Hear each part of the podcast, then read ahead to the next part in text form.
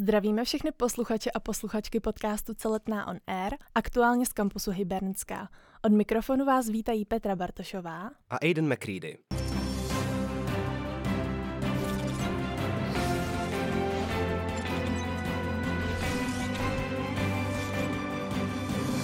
Kampus Hybernská, úterý ráno, vstupujete do studentského prostoru pro diskuzi.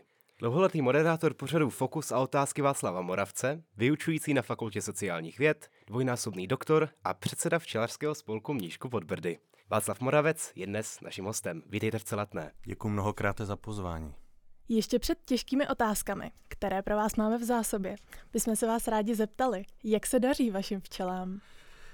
Eh, relativně dobře. Zazimoval jsem 11 včelstev eh, letos eh, v zimě ale bohužel každý rok alespoň o jedno včelstvo přijdu, protože nemoc varoáza a kleštík, který ničí včelstva, tak i u nás v okolí Mnížku pod Brdy eh, část těch včelstev decimuje. Takže když jsem před 14 dny se díval na včelky, kolik z těch 11 eh, přežilo, tak zatím tady klepu na, na dřevo eh, přežilo jich 10 tak doufám, že to tak zůstane, než eh, bude pravidelně 10 stupňů, protože tím se včelstvo při takových teplotách probouzí a včely jdou pryč z toho chomáče, ve kterém jsou po celou zimu.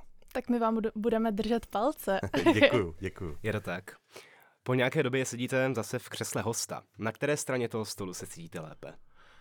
No nepochybně eh, v křesle moderátora, i když eh, v posledních letech tím, jak se mění hosté, převážně z toho eh, politické, z té politické sféry, tak je mi lépe z hosty, kteří jsou nepolitiky a nebo tak, když jsem spovídán. I když, jak jste naznačila, pokud ty otázky budou těžké, tak se jich začínám bát. tak tady pojďme právě k tomu. Politiku a dalších podobných osobností se ve svých veřejnoprávních pořadech ptáte už bezmála 20 let. Jak dlouho vám trvalo, než jste si našel rutinu v těch svých každotýdenních přípravách? Myslím, že ta rutina e, může být viditelná tím, že člověk si zavede nějaký slogan. Vy jste zmínili, že vstupujeme do jedinečného prostoru pro diskuzi. Když jsme vysílali otázky ze Žižkovské televizní věže, e, tak e, jsem si vymyslel slogan s nadhledem a v souvislostech. E, a, a, a to se může jevit divákům jako rutinní postup, ale zároveň bych varoval, protože k žurnalistice patří kreativita, tak bych varoval před rutinami. Eh, a čím jsem starší, tím si dovolím tvrdit, že těch rutin mám méně a jsem víc nervózní, jestli jsem stihl přípravu, když je člověk mladší, je víc drzejší. Tak eh, to je má upřímná odpověď na tu otázku. A takže každé vydání otázek je pro vás svým způsobem unikátní?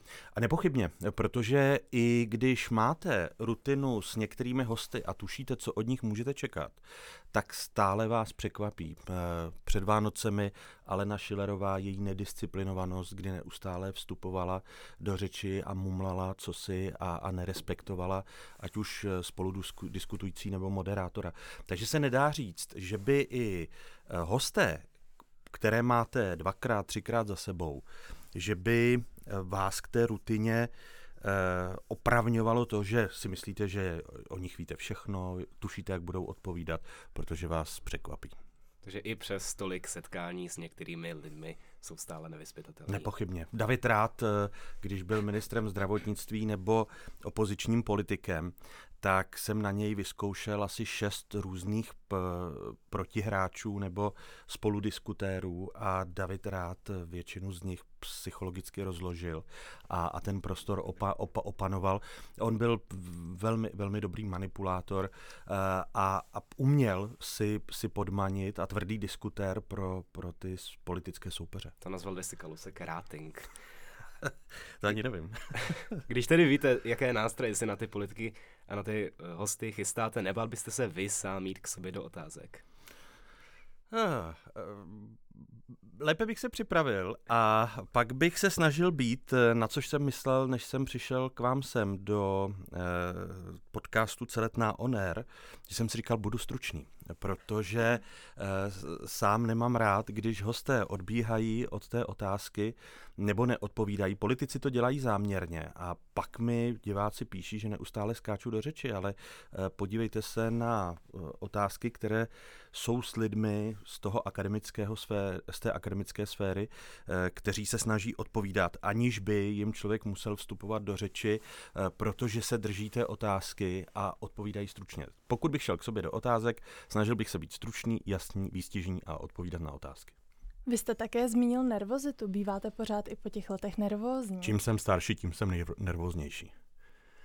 Pomáhá vám to? Uh, asi k tomu, že člověk se na to připravuje více, ale zároveň ho to nepochybně svazuje v tom, že když má pocit, že něco ještě neví, tak tu otázku raději nepoloží, protože mu to přijde trapné. Tohle, ty, tyhle pocity jsem před 20 nebo když jsem začínal v rozhlase před téměř 30 lety, jsem tyhle pocity neměl.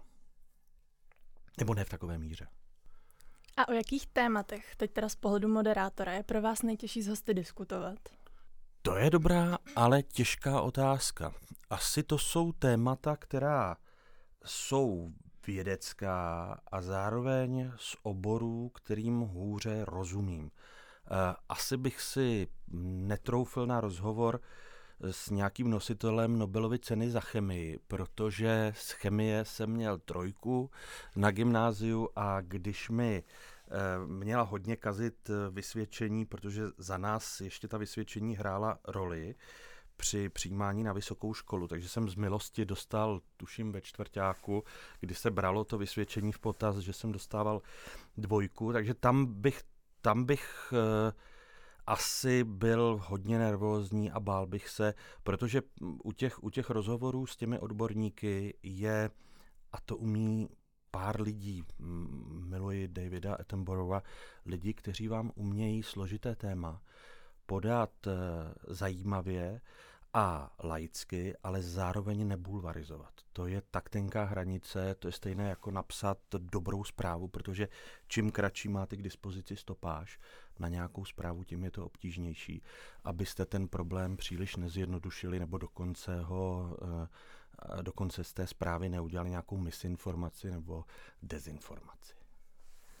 A když teda se probírají nějaká ta odbornější eh, vědecká témata, tak netrpí výskytem těchto témat i diváci, kteří nemusí být vždy schopni takovou odbornou diskuzi sledovat.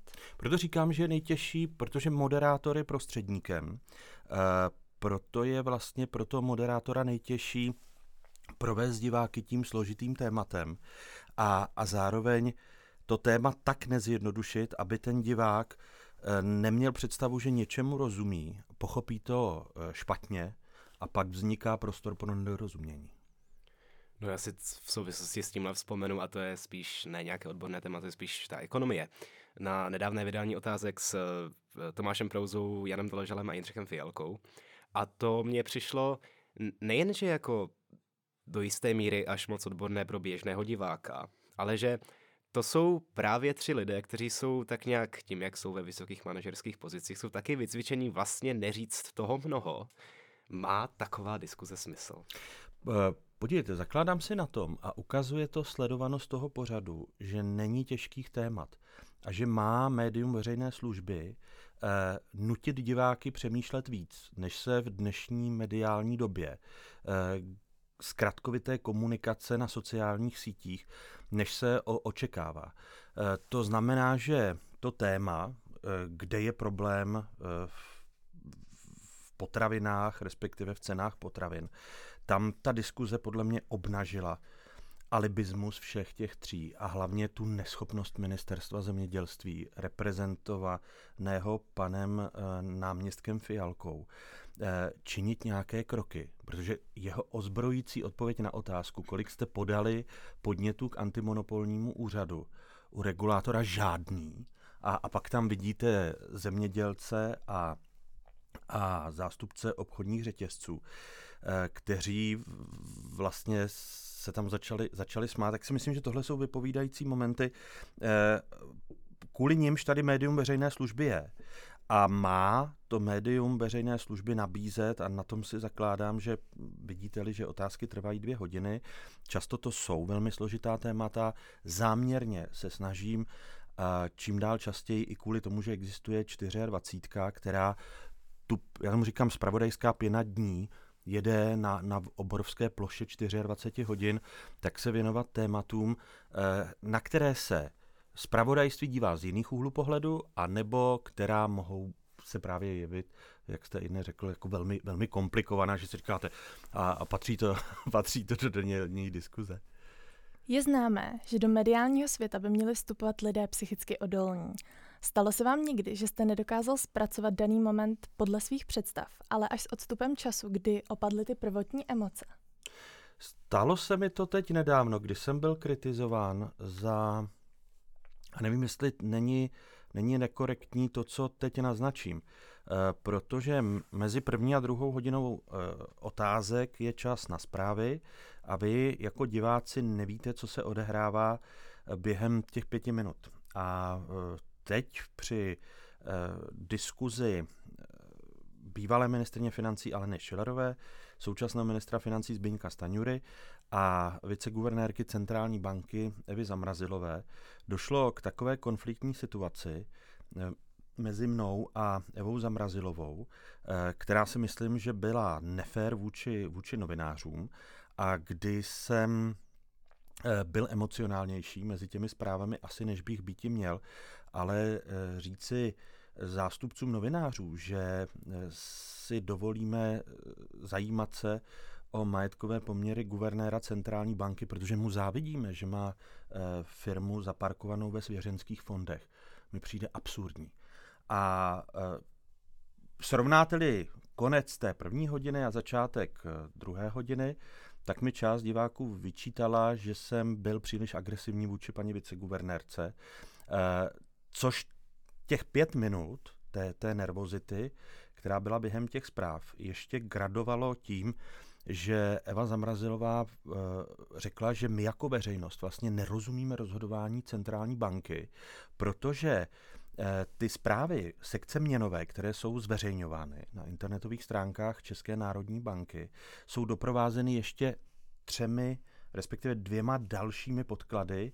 Jeden je ze sekce finanční a další podklad je od poradců eh, České národní banky. A teď tam pronesla větu, že se budeme divit za šest let, na základě jakých informací ta centrální banka, ta banka rozhodovala. Pro boha, to není veřejnost a nejsou to novináři, kteří zatajují informace těch dvou dalších sekcí nebo, nebo zdrojů, na základě nichž centrální banka rozhoduje. Tak proč to centrální banka nezveřejní? Ale obvinuje novináře z toho a, a média a veřejnou sféru, že dáváme prostor pouze, pouze ekonomům, kteří kritizují současnou měnovou politiku centrální banky.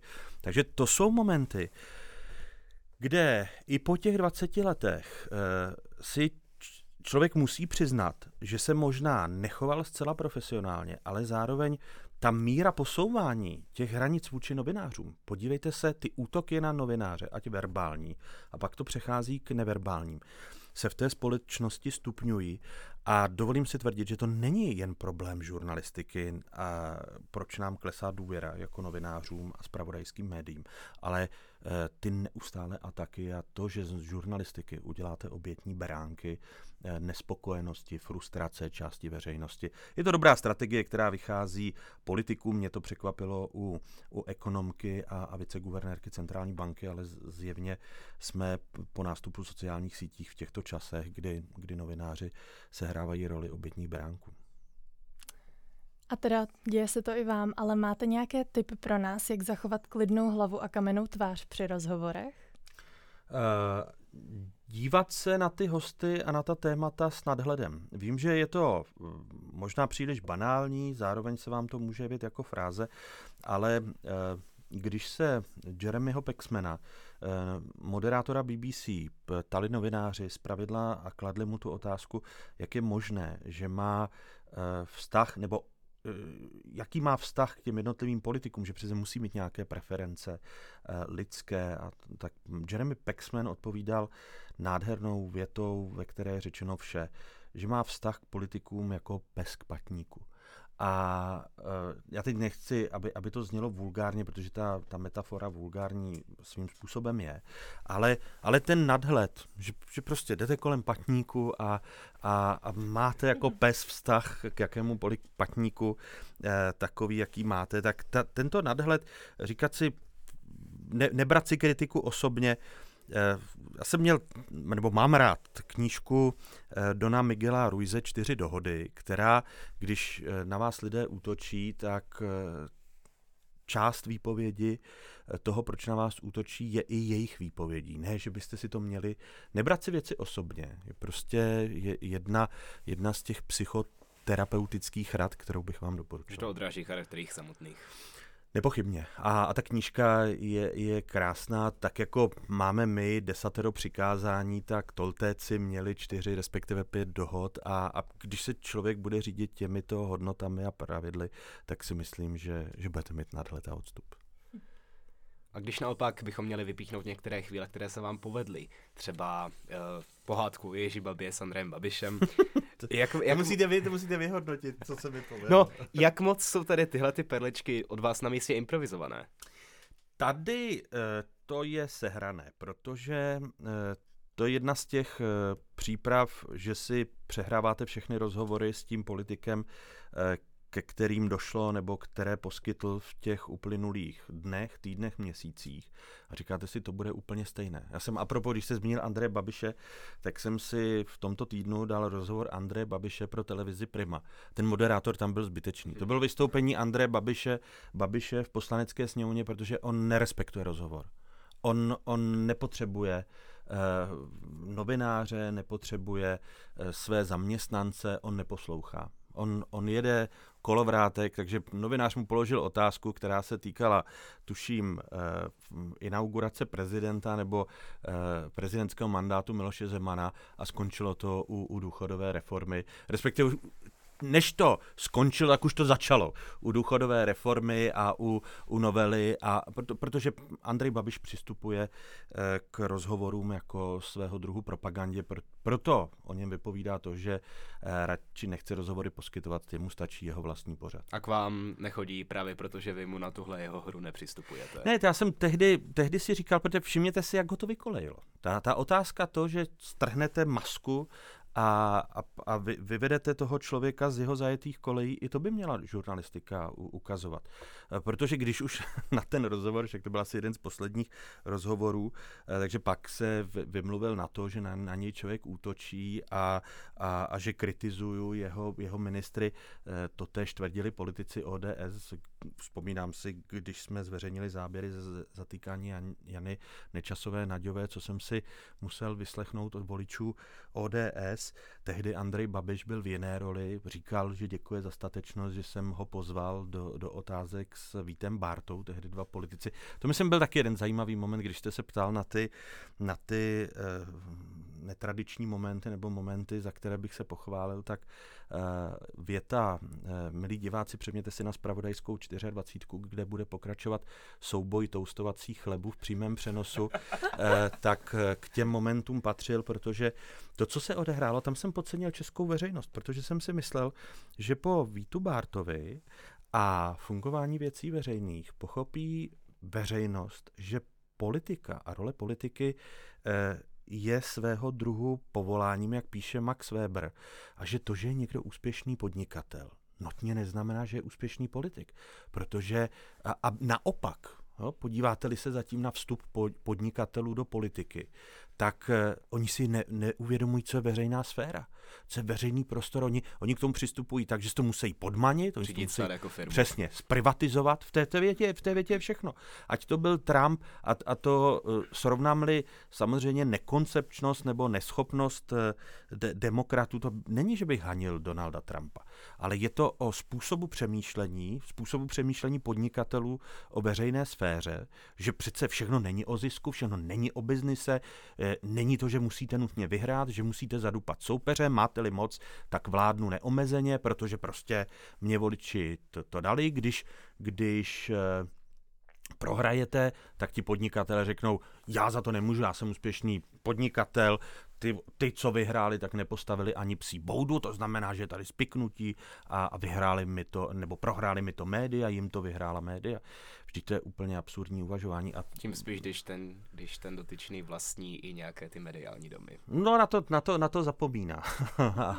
a novináři mu to málo, eh, teď ti, kteří s ním v tom studiu sedí, mu to málo, mu to málo připomínají. Takže eh, po, potom, potom duelu Víta Bárty a Andreje Babiše, který tehdy založil hnutí ANO, tak musím říct, že, že mě překvapilo, že zase česká společnost vsadila na spasitele a myslela si, že úspěšný uh, ředitel nebo majitel Agrofertu automaticky musí být dobrý politik, protože naskakuje ta veřejnost na, na, ty, na ty zkratky, že když někdo vybudoval úspěšnou firmu, tak bude úspěšný politik.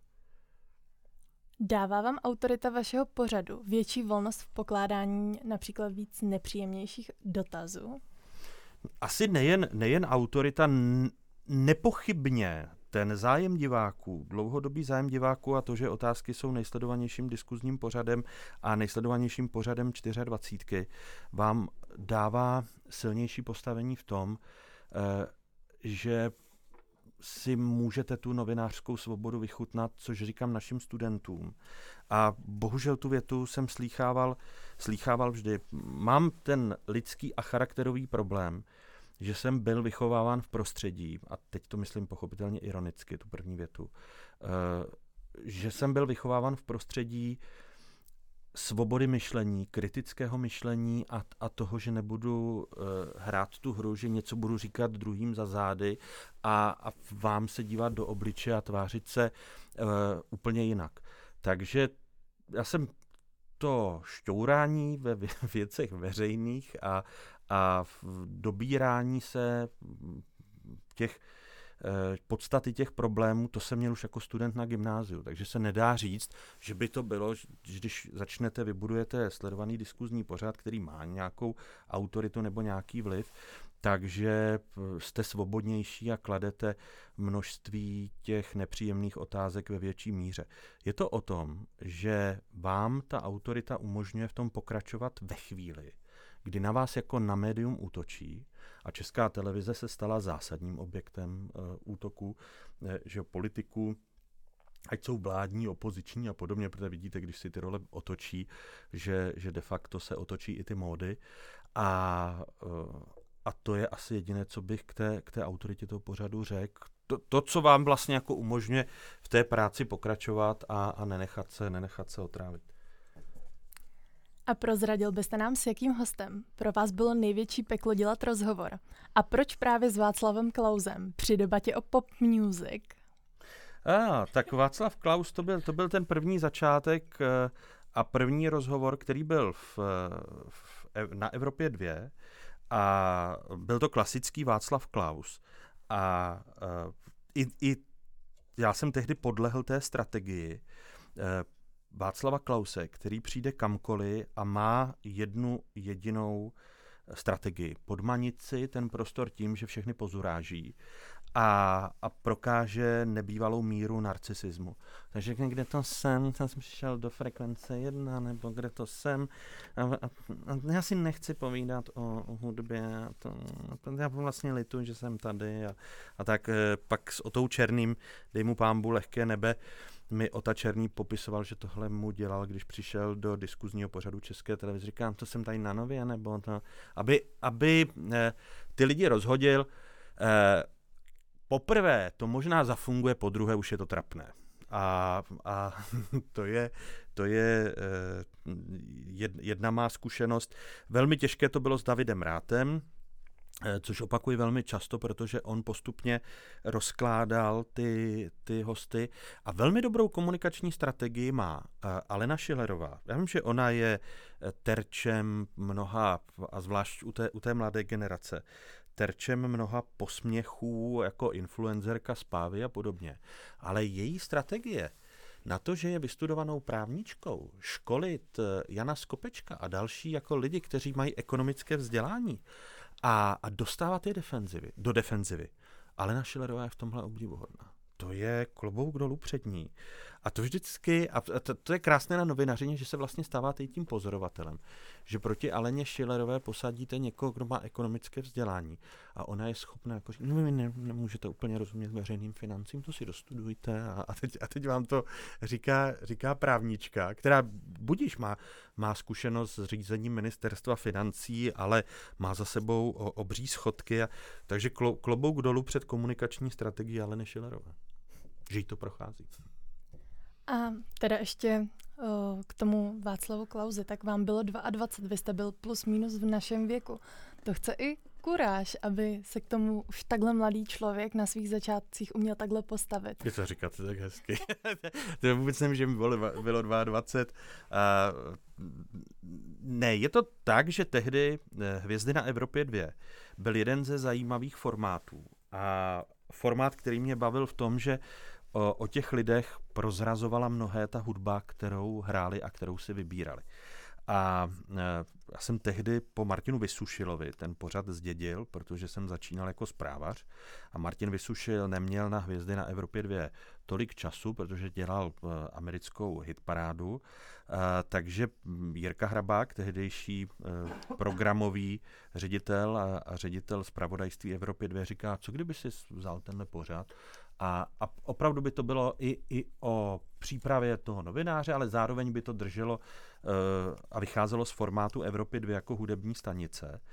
A uh, mě mezi těmi uh, herci, vzpomínám si na skvělý rozhovor se Janem Svěrákem tehdy, uh, který byl na, na vrcholu uh, slávy a, a tuším, že to bylo po, po Koliovi, Eh, tak eh, ten, ten rozhovor, kdy on vyprávěl o důležitosti filmové muziky a vlastně hrála Evropa dvě hodinu eh, soundtracky a film, filmovou muziku, tak jsem si říkal, tak já vezmu premiéra. A přišlo peklo s Klausem.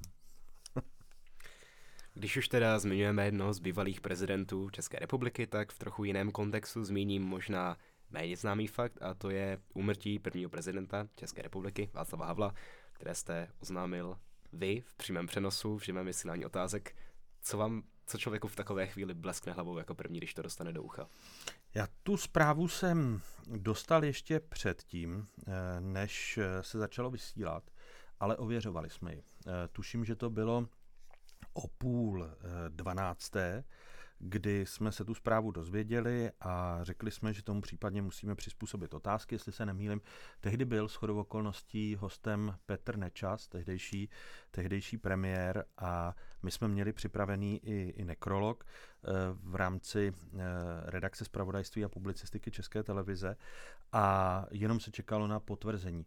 Jak když jsem tu zprávu dozvěděl, tak pro, protože při eh, tím, jak jsem asi konfliktní, nebo mám tu divnou vlastnost, že eh, eh, i u těch autorit, které ta většinová společnost nejdřív opěvuje, pak, eh, pak je kritizuje, tak že si dovolím být v tomto konzistentní, že ty kritické otázky kladu i, i těm lidem, kteři, kteří jsou na, na vrcholu a vlastně si jim téměř kritické otázky klást nesmějí, co, což byl příklad Václava Havla. Takže můj první rozhovor s Václavem Havlem byl taky konfliktní a e, pak už pět let e, jsem neměl šanci se Václava Havla ptát, ale e, to, čeho jsem si vážil na Václavu Havlovi, krom nádherné češtiny jeho projevů, která byla v jeho projevech, tak i těch myšlenek, které v těch projevech měl. A tam si srovnejte i, i bohužel současného prezidenta Petra Pavla. Když si přehrajete ty, ty projevy, prostě jednonosné téma, vygradované, skvěle, skvělou češtinou sepsané. To je prostě Václav Havel byl vlastenec a tady to nálepkování, jako všichni ti, kteří se považují za vlastence, mají české vlaječky, podívejte se, jak odporně mluví, jak nepečují o češtinu. V tom mi vlastně bylo líto, že takový člověk a taková osobnost opouští ten veřejný prostor, protože to byl i Václav Havel, který korigoval. A všimněte si, jak Miloš Zeman to, co jsme tušili, jak se k tomu uh, cynicky přihlásí na konci své, svého mandátu, že chtěl změnit uh, systém České republiky z toho parlamentního uh, na svého druhu prezidentský a proto Rusnokova vláda, kterou si prosadil přesto, že od začátku bylo jasné, že nebude mít důvěru poslanecké, poslanecké sněmovny. A pro pečlivé pozorovatele politické scény, za něž se považuji, nebo mezi něž se řadím, tak eh, musím říct, že, že už tehdy, když jsem se tu zprávu dozvěděl, jsem říkal, hm, to znamená ten korektiv Klause a Zemana jako politických osobností eh, v té veřejné sféře zmizí. A kdo po Havlovi? Kdo bude tou autoritou, která má sílu ve společnosti? Eh, nepochybně vezmete-li si to, co se dělo v posledních letech, tak to asi byl Pavel Rychecký z pozice předsedy ústavního soudu. Jo, a byl to Otakar Motel, budeme-li se bavit o osobnostech, které bych si přál, aby v veřejném prostoru hrály větší roli osobnosti tohoto typu, o Takara Motejla, kteří za sebou něco, něco mají. Takže to byly ty první myšlenky, které mě napadly a pak vlastně příjemné, příjemné rozhovory i přesto, že mm, některé, některé ty rozhovory mohl Václav Havel považovat zase za přidrzlého moderátora, který se ho ptá na to, proč prodal polovinu Lucerny, Chemapolu a e, této podivné společnosti. Trošku k jinému tématu. Přijel byste pozvání na rozhovor do nějakého, řekněme, dezinformačního média? Podívejte, nebudu e, říkat, že mi vadí to kádrování médií, ještě navíc, když e, není zcela profesionálně dělané a nějaké ratingy e, médií to, tomu, jsem, tomu jsem dalek. Eh, ale eh, musím říct, že eh, lidi, kteří mají média, která komodifikují obsahy, lživé obsahy, protože to vynáší a protože část veřejnosti věří konspiračním teoriím a podobně, mi přijde jako něco, co je mi lidsky odporné a, a proto bych uh, tu, to pozvání nepřijal. Já se snažím vy, vyhýbat uh, častým rozhovorům a, a podcasty tohoto typu si dovolím tvrdit, že jsou výjimkou, protože by novinář neměl být jako úplně celebritou a, a, a vyjadřovat se ke všemu a být uměřený a umírněný, ale, ale tohle, tohle je věc, přes kterou asi, asi nejede, nejede vlak. To znamená, ty Eh, weby, které jsou označovány jako alternativní, tak eh, oni by asi neměli ani zájem o ten rozhovor, protože by to, protože by to pro obě strany nemuselo dopadnout dobře, ale, ale ne. A nebylo by prospěšné seznámit i tuto skupinu lidí, kteří sledují, jak jste zmínil, alternativní scénu i s těmi jinými názory?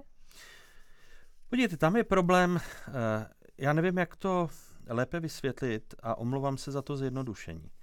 Vy, když eh, vedete polemiku eh, na argumentační úrovni páté cenové skupiny po osmi pivech, a, a to je to, co mě vadí na příkladu, a omlouvám se Českému rozhlasu, že zmiňuji tenhle, tenhle příklad, Českému rozhlasu Plus. Byl jsem několikrát upozorněn, že to bylo silvestrovské vydání. Ale i přesto, že to bylo silvestrovské vydání, mi to nepřijde normální posadit Jiřího Grigara a svatá trpělivost pana doktora Grigara s provozovatelem serveru Placatá země. Eh, já si myslím, že tím prostě na, narušujeme, uh, narušujeme sílu argumentů, pravdivých argumentů a daného stupně vědeckého poznání s blábolem. A, a, a tohle v sobě mám a myslím si, že, to, že nemá člověk.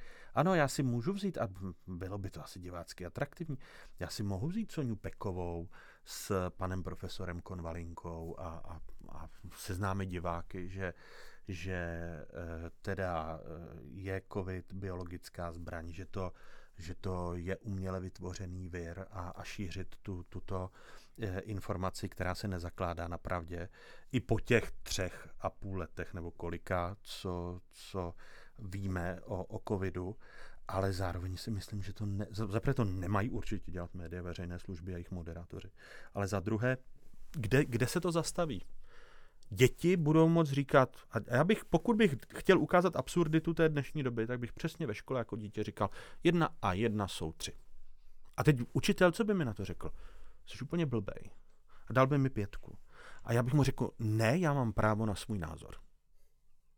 Tak, své fakta. Na své fakta. Já mám alternativní fakt. Jako kdo, kdo to určil? Který idiot tady určil, ať bych ještě mluvil jako bývalý prezident, který idiot tady určil, že jedna a jedna jsou dvě? To prostě platí snad nějaká pravidla racionální argumentace.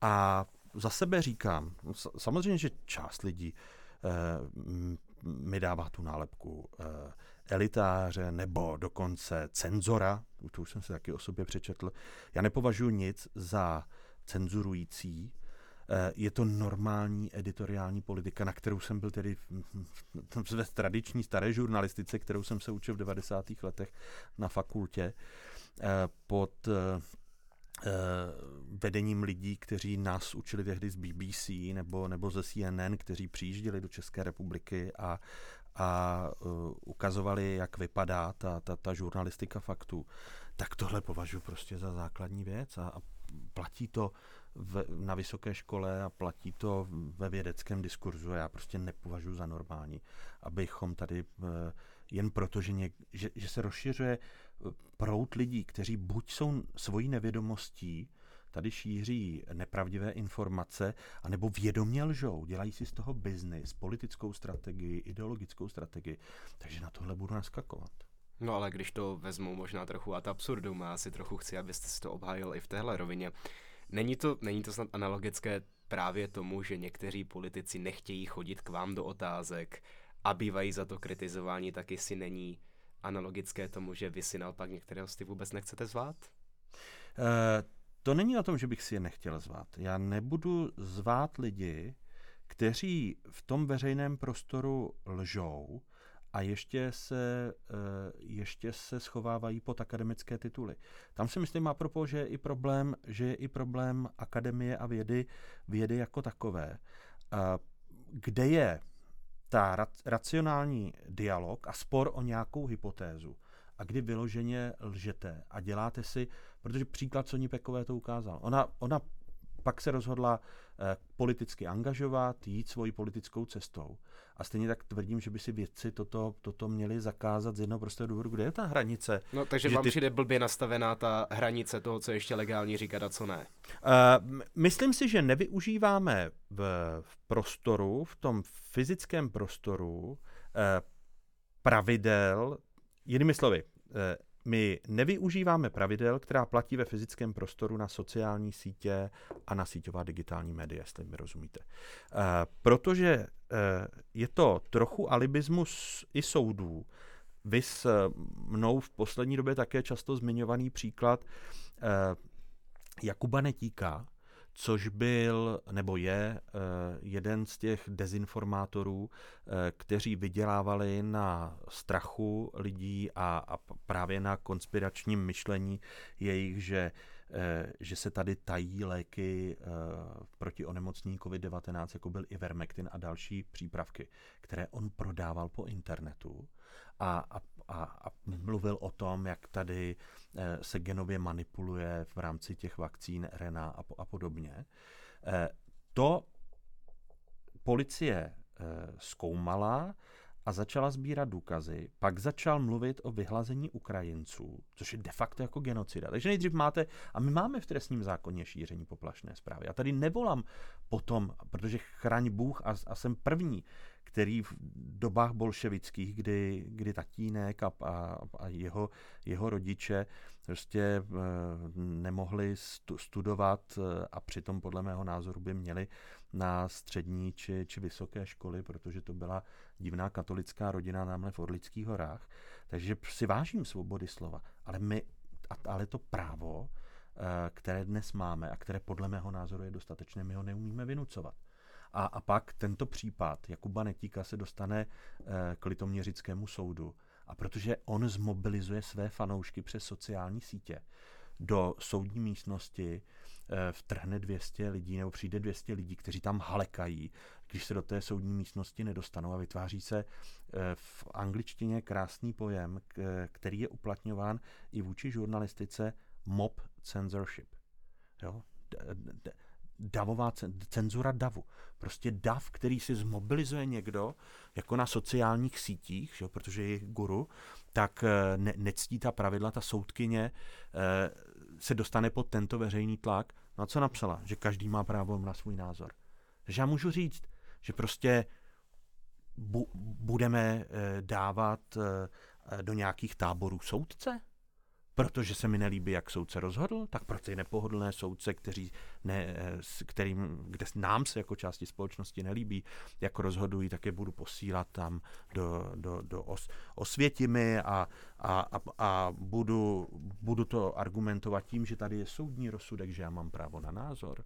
Že není hodnota lidského života, jestli je Ukrajinec, tak je nutný vyhladit Ukrajince, jako je nutný vyhladit, e, útočit na novináře. Podívejte se, kam to, kam to vede. Slovensko, kde prostě nenávist vůči novinářům, kteří dělají investigativu, vede k, vede k vraždě, k vraždě těch novinářů. Takže já si myslím, že mm, existují nějaké hranice a snažím se ten názor obhájit, byť je to samozřejmě nepopulární, protože dneska žijeme v době, kdy většina lidí naskakuje na to, že editoriální politika je cenzura, eh, že svoboda slova eh, sebou nenese odpovědnost eh, slova, že jiná pravidla platí v, ve fyzickém, reálném světě, jiná v kyberprostoru. Tam se můžeme urážet, tam můžeme plácat cokoliv, aniž bychom za to měli odpovědnost. se vás zarazil. Začínám být agresivní.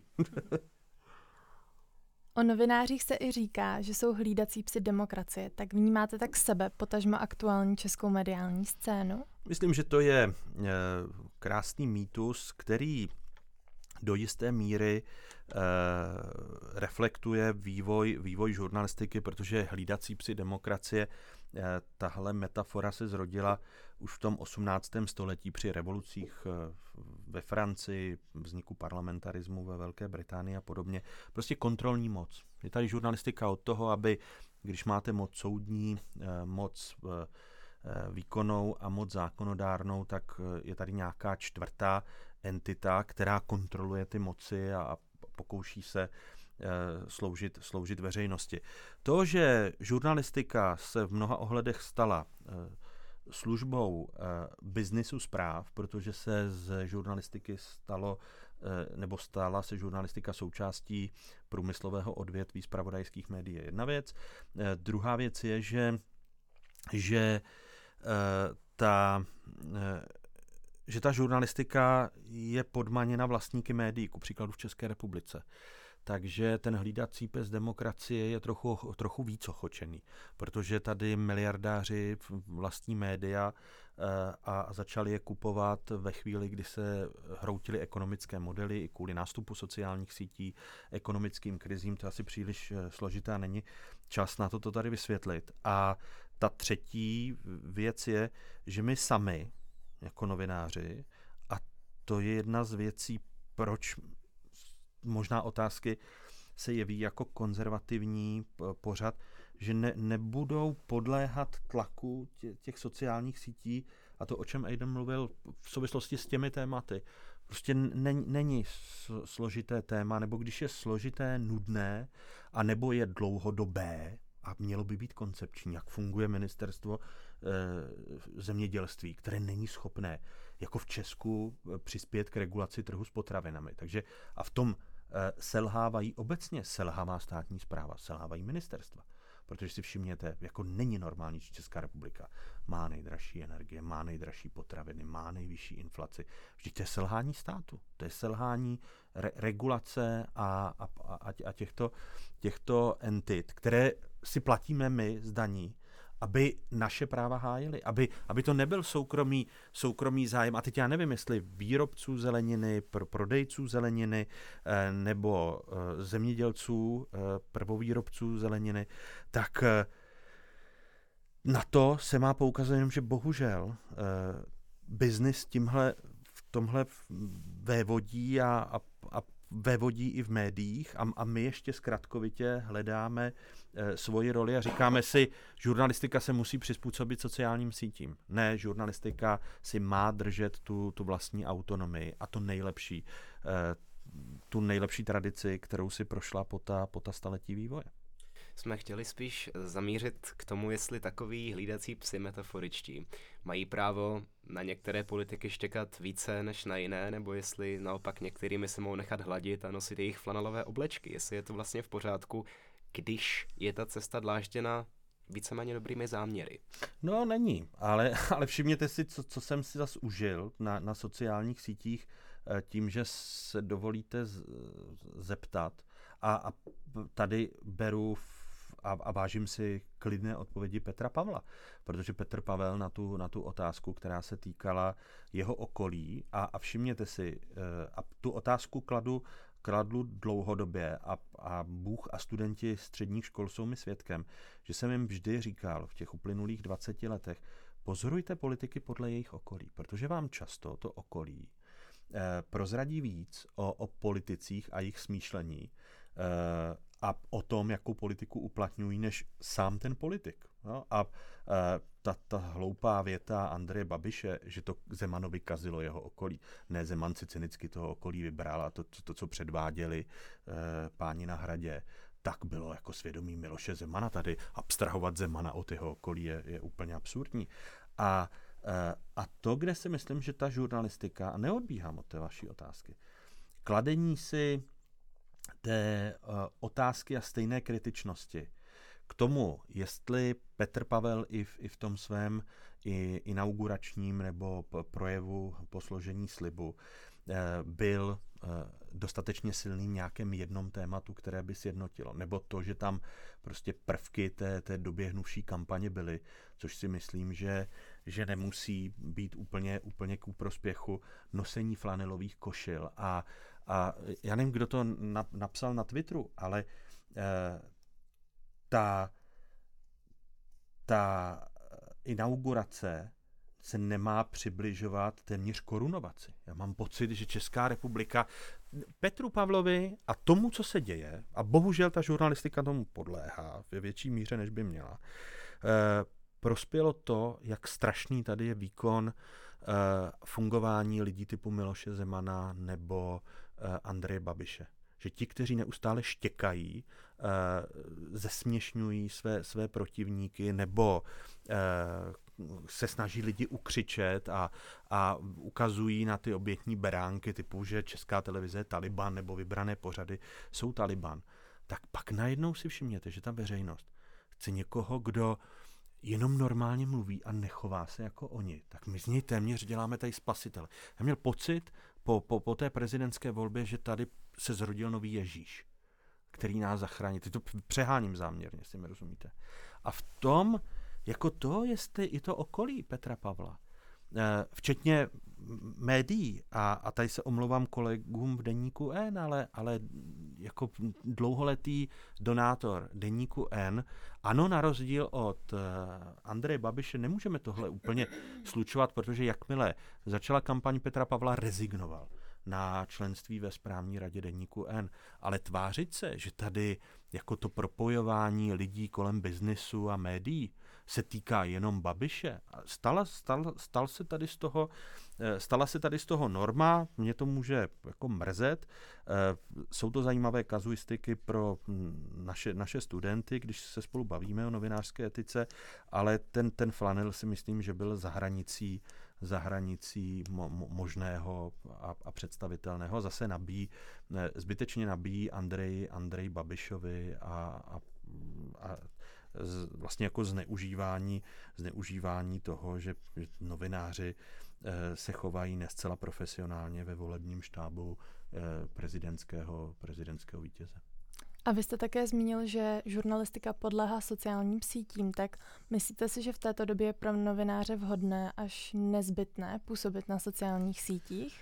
Myslím, že eh, je to součást novinářské práce, ale na těch sociálních sítích se má vystupovat tak, eh, jak byste vystupovali eh, ve vysílání při zachování těch fakt, jejich relevanci a nestrannosti. Takže tlačit na novináře, že vlastně nemají být na sociálních sítích, je, je jeden extrém. A, a druhý extrém je sociální sítě považovat za nějakou soukromou komunikaci, kde, kde, se, kde jste aktivistkou nebo aktivist a berete si přesně ty flanelové košile a, a ukazujete na, na kolika demonstracích jste, jste byla a, po, a podobně. Takže to jsou dva extrémy. Já se na sociálních sítích snažím vystupovat a podíváte se na tu základní statistiku, kolik eh, člověk dá tweetů, tak si dovolím tvrdit, že na poměr tweetů a sledovatelů jsem nejefektivnějším novinářem ve vystupování na sociálních sítích, ale eh, ta, ta uměřenost, myslím, k těm úvahám, jak na sociálních sítích vystupovat, eh, patří a novináři by si měli být vědomi, pokud nechtějí dělat aktivistickou žurnalistiku. Já při, připouštím, že sociální sítě a internet mění a, a to, co možná, nebo to, co říkám, je, je archaické, berte to jako eh, bláboli staromilce, ale eh, zjevně se ukazuje, že eh, sociální sítě a internet eh, vracejí do hry eh, aktivisticko, ideologicko, stranická, nebo já, já nevím, jak to nazvat. Měli jsme stranický tisk za první republiky. Ale byl tady i požadavek, aby se ctila nějaká fakta.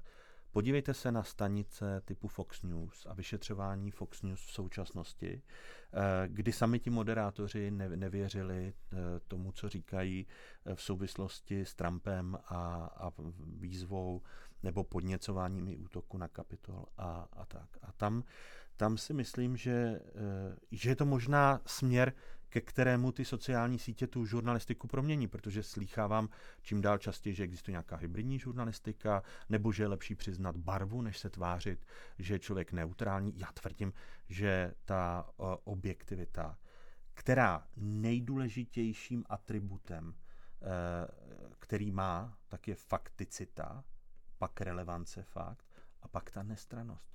Já tvrdím, že to je důležité, abychom vedli racionální dialog. Asi jsem v menšině, eh, půjdeme k tomu, že tady budou tlupy, a zase to zjednodušuju, jsem si to vědom, že tady budou tlupy jako různých táborů a budou si říkat, jo, to je fajn, ty jsi prostě flanel, ty jsi bavlna, ty jsi eh, krajka a, a tak. A, teď, a nemáme teď, teda ten stranický tisk už teďka jako v podstatě. Já si myslím, že se k němu, že se k němu vlastně jako směřuje. A že problém médií veřejné služby je, že když teda se pokoušíte být už tou uh, tou, držet v těch kolejích té, té žurnalistiky, uh, která má se dotazovat na ta fakta a má se držet fakt, moderátor má se držet fakt a, a má konfrontovat ve stejné míře ty, kteří se těch fakt nedrží, no tak je to tady bráno jako Taliban, uh, protože to neslouží neslouží tomu, aby si, aby si tam dělali propagandu. Že jo? A, a, a logicky tak, bys, tak byste měli dávat stejný prostor opozici, koalici a, a vlastně t, tam pak je zby, role žurnalistiky úplně zbytečná. Uh, stačí, aby si každý objednal 10 minut, takže 10 minut může mluvit Andrej Babiš, 10 minut může mluvit pan premiér uh, a, a, a máte z toho poslaneckou sněmovnu, jo. Ale, ale to přece není úkol médií veřejné služby. Jak už jsme v úvodu zmínili, vy jste také jedním z vyučících na naší fakultě a proto by nás samozřejmě váš názor na studium žurnalistiky zajímal. Je podle vás přínosné, aby novináři studovali žurnalistiku po případě mediální studia? Dobrá otázka. Setkávám se na gymnázích s tím, že část eh, studentů na gymnázích říká, no my jsme tady měli eh, bývalé absolventy nebo absolventky vaší fakulty oboru žurnalistika a ne, nebudu teď jmenovat, jsou to známí novináři a oni říkají, že žurnalistika i studium je zbytečné. Já na to odpovídám větou, nepochopili, co to je žurnalistika. Podívám-li se a ve vší kritičnosti k fakultě sociálních věd nebo k Institutu komunikačních studií a žurnalistiky, eh, jestli je dobře nastaveno to studium žurnalistiky. Ale když se dnes podíváte na rozvoj automatizované žurnalistiky, umělé inteligence v žurnalistice, podíváte-li se na používání jazykových prostředků, novinářskou etiku, eh, na cizí jazyky, no pro boha pět let skvělého kurikula eh, tady žurnalistice dáte. A, a ti, kteří studují jiné fakulty, ku příkladu fakultu eh, nebo obory třeba i na naší fakultě, politologii, sociologii, právo, tak eh, ti vám pak neumějí zacházet s těmi jazykovými prostředky. Podívám-li se, eh, teď s panem profesorem Duškem jsme vydali knížku COVID-19 Infodemie, tam jedna kapitola je věnována používání válečných metafor v žurnalistice. A zase říkám, jak je to důležité téma pro pokrývání jakékoliv krize že někdo je v první linii, eh, že, že se tady svádí boj a, a, a podobně, jak to téma můžete zjednodušit. Takže eh, budu obhajovat žurnalistiku a nedělám to z těch pozic, že na té fakultě působím a že jsem vystudoval jenom žurnalistiku. Čím déle se do žurnalistiky, nebo čím déle jsem ponořen v žurnalistice, tím si dovolím tvrdit, že to je tak krásný obor a uh, obor s takovou množství teorie, že pět let studia žurnalistiky nestačí. Takže lze podle vás paušálně říct, že někteří novináři, kteří už tak byli nebo jsou označováni za dobré novináře, by odváděli ještě lepší práci, kdyby místo třeba právnické fakulty měli vystudovanou žurnu? Nepo, nepochybně. A teď, když se tady, když se tady dívám e, do vašeho scénáře, že tady máte eh, chat e, GPT, tak to, když jsem začal společně s Filipem Lábem u nás na katedře e, tlačit tu automatizovanou žurnalistiku, propojení žurnalistiky. Žurnalistice je e, blízká interdisciplinarita. Eh, to na jiných fakultách eh, podle mého názoru vás taky nenaučí. Jo? To znamená, ano, ta úzká specializace je dobře, ale zároveň pochopení toho, co mají ty obory společné, eh, protože pokrýváte i velké množství témat, nemluvě o umělé inteligenci a algoritmech. Myslím si, že se bude muset zásadně proměnit vzdělávání budoucích novinářek a novinářů, aby v sobě kombinovali lásku k počítačovým vědám a, eh, a třeba eh, k těm vědám společenským. A bude mít žurnalistika za pár let vůbec význam, když je tady ta umělá inteligence, která dokáže zindexovat a napsat informovaný článek, zatím nedokáže zdrojovat, ale kdyby vývojáři na tom zapracovali a zvládla napsat článek i ozdrojovaný, No, ale to je, to je eh, věc, která podle mého názoru je důležitá. Tyto nástroje, a tvrdím, že i za 10-20 let uh, bude hybridní funkce umělé inteligence a, a uh, lidského, lidského novináře. Ta představa, ano, jednoduché zpravodajství a zase trochu si žurnalistika sama podřezává větev, že to množství rutin, na které jste se ptal v, v, v úvodu toho, tohoto podcastu, že to množství rutin, čím je větší, tím lépe se vám nahrazují některé ty entity, eh, kdy ta lidská síla je vytěsňována, nahrazována umělou inteligencí. Takže eh, myslím si, že třeba publicistika eh, v ohrožení není, protože to to dávání věcí do souvislostí, práce s jazykem, ta kreativita. Zatím ta uh, General Artificial Intelligence nebo ta, ta obecná umělá inteligence. A, a říkají mi to kolegové typu Michala Pěchoučka a, a lidé, uh, protože nejsem počítačový vědec uh, a snažím se do toho oboru pronikat a spolupracovat s kolegy z ČVUT, tak to bude ještě dlouho trvat než ta umělá inteligence uh, na, nahradí a bude kreativní Eh, a, a bude mít míru kreativity jako, jako člověk, takže se nebojím o to. A kdyby se teďka dneska ještě před tím úplným úsvitem AI dostal kousek plastelíny mohl se vymodelovat studenta žurnalistiky podle svých představ, jak by vypadal, jaké vlastnosti by měl? Měl by mít eh, právě tu kreativitu, měl by umět spojovat eh, spisovatelství s filozofií a s dalšími obory. Snažím se, aby ta, aby ta žurnalistika jako obor vlastně vycházela i, i z toho, kde vznikala. Protože zase pro, provokativní věc eh, kolegům od sociologie nebo politologie říkám, my jsme jako žurnalistika byla dřív, byli dřív jako obor než vy. My jsme se odloupli, vezmete-li si počátky žurnalistiky ze spisovatelství a filozofie a, a, a začali jsme si vytvářet i, i nějaká vlastní pravidla eh, dávno předtím, než se zrodila, zrodila sociologie a, a podobně. Takže eh, to je jedna věc. Druhá věc je, ta touha. Já nevím, jestli umělá inteligence tam bude mít i tu touhu objevovat ty věci, eh, anebo protože se zatím učí z datových sád a, a, a víme, jaké, jaké jsou limity umělé inteligence, tak eh, tak to zatím umělá inteligence nemá a doufám, že nikdy, že nikdy mít eh, nebude, protože to, to je lidské a, a umělá inteligence nás v tomto ohledu nemůže, nemůže nahradit. Takže já bych si v té, v té plastelíně bych si vymodeloval, nebo kladl bych důraz na, na ty tři, na ty tři a, atributy. Stejně jako k dobré žurnalistice patří humanismus a humanistické hodnoty. To taky nevím, jestli zatím to bude dlouho pro ně nepochopitelné, pro umělou inteligenci. Vy jste také v jednom rozhovoru pro Český rozhlas zmínil jednu krásnou větu a to, že jen hlupák se učí z vlastních chyb, tím moudří z chyb druhých. Tak je pro vás zásadní předávat studentům ty vaše zkušenosti a upozornit na ty situace, které se začínajícím novinářům mohou stát?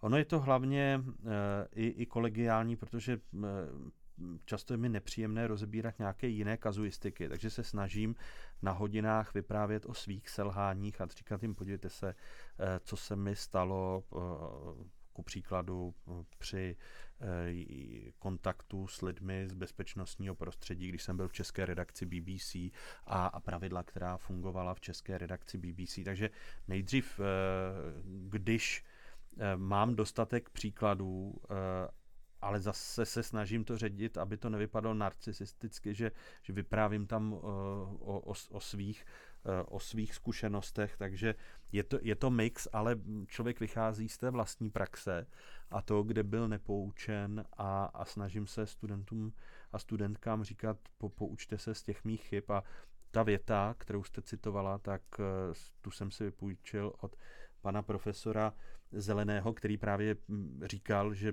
mm, nemá rád to, eh, to, to české, eh, že člověk se učí z vlastních chyb. Jo? A on řekl, to, to se učí hlupák, ale člověk moudrý se učí z chyb druhých. Takže na tom Milan Zelený, profesor ekonomie a emigrant, kladl, kladl důraz, takže k této větě dodávám, že nejsem jejím autorem. A na jaké vaše konkrétní chyby jsme odkázáni? A jich mám hodně, tak už jsem, už jsem zmínil, že možná se někdy eh, držím eh, té utkvělé představy, že, že žurnalistika a objektivita není o, o pseudovyváženosti, ale že, že máme ctít fakta, jejich relevanci, byť to eh, v té dnešní době je velmi těžké obhájit. Další chyba, kterou asi mám, tak je to, že někdy nejsem schopen vysvětlit a příliš složitě vysvětluji věci, eh, které je možné vysvětlit jednoduše. Eh, pak to může být únava materiálu, kdy pochopitelně, když je člověk starší, tak už některé věci zkousává hůře a říká si, že tohle přece nemá, nemá zapotřebí. Takže mám jako každý člověk mnoho chyb, snažím se na nich pracovat a když jsme tady zmínili Václava Havla, to bylo to, co se mi na Havlovi líbilo. A to je podle mě zase moje pozitivum taky a za, zakládám si na něm, že jsem o svých chybách schopen přemýšlet na rozdíl od mnoha lidí, eh, kteří toho nejsou schopni. Tohle byla naše téměř poslední otázka. Kdy se ale naposled plánuje zeptat Václav Moravec? Co to je za otázku? já nevím. E, tak já nic jiného neumím. Už je těžké se rekvalifikovat. E, přemýšlel jsem nad tím nedávno, protože to, co mě trápí v té žurnalistice, tak eh, jsem si říkal, abych se, abych se měl rekvalifikovat. A zkusím to na lékařskou fakultu. A jsem si říkal, tam budu vypadat úplně absurdně. Tam přijdu v 50 a řeknu, prosím vás, já jsem si zvolil mhm. špatný obor. A tak eh, jdu na lékařskou fakultu Univerzity Karlovy a a, a tak. A pak říkám ne, tak až se zeptám naposledy. A stejně se nikdy naposledy nezeptáte, protože a tím teď v těch eh, smutnějších chvilkách, které jsem popsal, kdy člověk uvažuje o tom, že si zvolil špatný obor, tak eh, ty smutné chvilky pak rychle, velmi rychle odezní. Říkám si, co, co, jsi nespokojený, neblbni, ten obor je nejlepší, který jsi kdy zvolil. V životě bys nedělal rozhovory s takovým množstvím zajímavých lidí, nedostal by se do zajímavých situací, do zajímavých zemí, jako je Afghánistán, jako byl, byl Irák během válek nebo, nebo po válce. A a ne, neviděl bys tohle, tak o tom, o, o tom začni psát, ale, ale stejně, i když jste na fakultě a bavíte se se studentkami a studenty, a ti jsou pro mě jako obrovským potěšením, tak stejně se ptáte. Takže já se přestanu ptát, až budu mrtvej.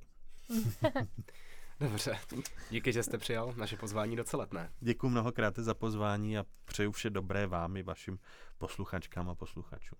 Děkujeme. Tohle byla celetná on air. Loučí se s vámi Petra Bartošová a Aiden McCready. Naslyšenou.